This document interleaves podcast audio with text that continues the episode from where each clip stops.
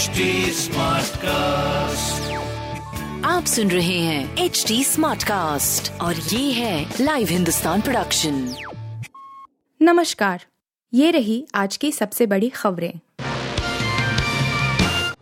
दमन और दीव में जरू की पूरी यूनिट बीजेपी में शामिल। भारतीय जनता पार्टी भाजपा ने जनता दल यूनाइटेड को फिर तगड़ा झटका दिया है।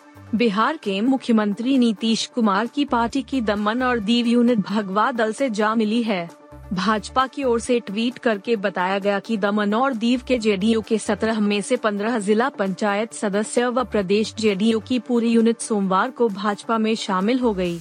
नीतीश कुमार की ओर से बिहार में विकास को गति देने वाली भाजपा का साथ छोड़कर बाहुबली भ्रष्ट व परिवारवादी पार्टी का साथ देने के विरोध में यह कदम उठाया गया है। मालूम हो कि कुछ दिनों पहले ही अरुणाचल प्रदेश में जदयू के अधिकांश विधायक भाजपा में शामिल हो गए थे।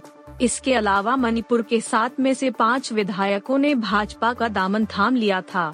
जदयू के पाँच विधायकों को पिछले हफ़्ते भाजपा पार्टी अध्यक्ष जे पी नड्डा की उपस्थिति में सत्तारूढ़ दल की सदस्यता दिलाई गई।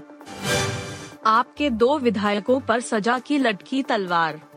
कोर्ट ने पुलिस पर हमला करने एवं गैर कानूनी तरीके से जुटी भीड़ का हिस्सा होने के जुर्म में आपके दो विधायकों अखिलेश पति त्रिपाठी और संजीव झा को सोमवार को दोषी करार दिया। सजा पर 21 सितंबर को सुनवाई होगी। मामला वर्ष 2015 में बुराड़ी पुलिस थाने पर हमले से जुड़ा है। राव जेवेन्यू स्थित अतिरिक्त मुख्य मेट्रोपॉलिटन मजिस्ट्रेट वैभव मेहता की अदालत ने पंद्रह अन्य लोगों को भी दोषी करार दिया है। अदालत ने कहा कि त्रिपाठी और झा पुलिस को सबक सिखाना चाहते थे। दोनों विधायक न केवल भीड़ का हिस्सा थे, बल्कि उसे उकसा रहे थे। चश्मदीद गवाहों के बयानों के मुताबिक वे बल प्रदर्शन कर पुलिस को डराने का प्रयास कर रहे थे। अखिलेश पति त्रिपाठी मॉडल टाउन और संजीव झा बुराड़ी से विधायक हैं। दोनों विधायक दंगा फैलाने सरकारी कर्मचारियों के काम में बाधा डालने सरकारी कर्मचारी को चोट पहुँचाने, गैर कानूनी तरीके से एकत्रित होने से जुड़ी धाराओं के तहत गुनहगार करार दिए गए हैं चीन के कर्ज जाल में पाकिस्तान और श्रीलंका पाकिस्तान श्रीलंका और मॉलदीव चीन के सबसे बड़े कर्जदारों में से हैं। फोर्ब्स के मुताबिक पाकिस्तान पर चीन का सतहत्तर दशमलव तीन अरब डॉलर का विदेशी कर्ज है। वहीं, मालदीव का कर्ज उसकी सकल राष्ट्रीय आय जी का इकतीस फ़ीसदी है। आइलैंड ऑनलाइन की रिपोर्ट के अनुसार मालदीव का कुल कर्ज 2020 के अंत तक छियासी बिलियन रुपया, मालदीव की मुद्रा, है, जिसमें से 44 बिलियन रुपया विदेशी कर्ज है। फोर्ब्स ने 2020 तक विश्व बैंक की रिपोर्ट से प्राप्त डेटा का विश्लेषण कर कहा कि दुनिया भर के सत्तानवे देश चीन के कर्ज के जाल में फंसे हुए हैं। चीन के भारी कर्ज वाले देश ज़्यादातर अफ्रीका में स्थित हैं, लेकिन मध्य एशिया दक्षिण पूर्व एशिया और प्रशांत में भी कुछ देश चीन के कर्ज जाल में फंसे हुए हैं। वन बेल्ट एंड रोड योजना के तहत चीन ज़्यादातर देशों में पहुँच रहा है। दुनिया के कमाए वाले देशों ने 2022 में चीन से सैतीस फ़ीसदी कर्ज लिया है। दुनिया भर में बंदरगाह, रेल और बुनियादी ढांचे के निर्माण के वित्त पोषण के लिए चीनी वैश्विक परियोजना ऋण का एक महत्वपूर्ण स्रोत रही है। पिछले साल टी ट्वेंटी वर्ल्ड कप खेलने वाले इन छह खिलाड़ियों की हुई टीम इंडिया से छुट्टी। पिछले साल बीसीसीआई की मेजबानी में यूएई में खेले गए टी वर्ल्ड कप में टीम इंडिया का प्रदर्शन खराब था। यही कारण है कि चयनकर्ताओं ने ऑस्ट्रेलिया में होने वाले टी वर्ल्ड कप 2022 के लिए टीम में छह बदलाव किए हैं। 2021 टन ट्वेंटी वर्ल्ड कप में खेलने वाले छह खिलाड़ियों की छुट्टी हो चुकी है, जबकि इस बार कुछ नए और अनुभवी खिलाड़ियों को मौका दिया गया है।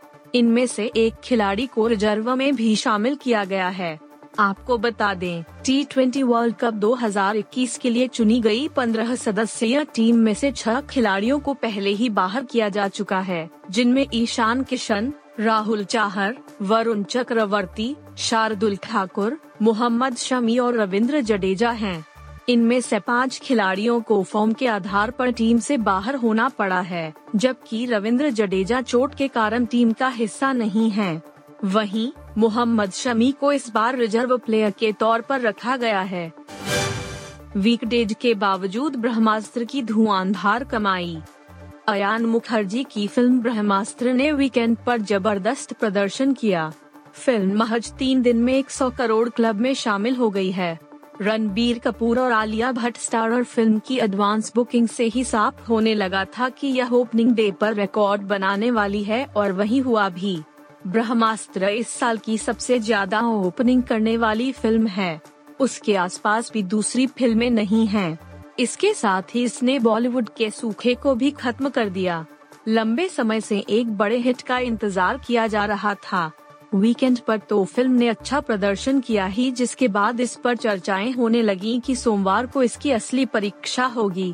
वेबसाइट बॉक्स ऑफ़िस इंडिया के मुताबिक, शुरुआती आंकड़े आने तक सोमवार को ब्रह्मास्त्र के कलेक्शन में 50 से 55 फ़ीसदी की गिरावट हुई है।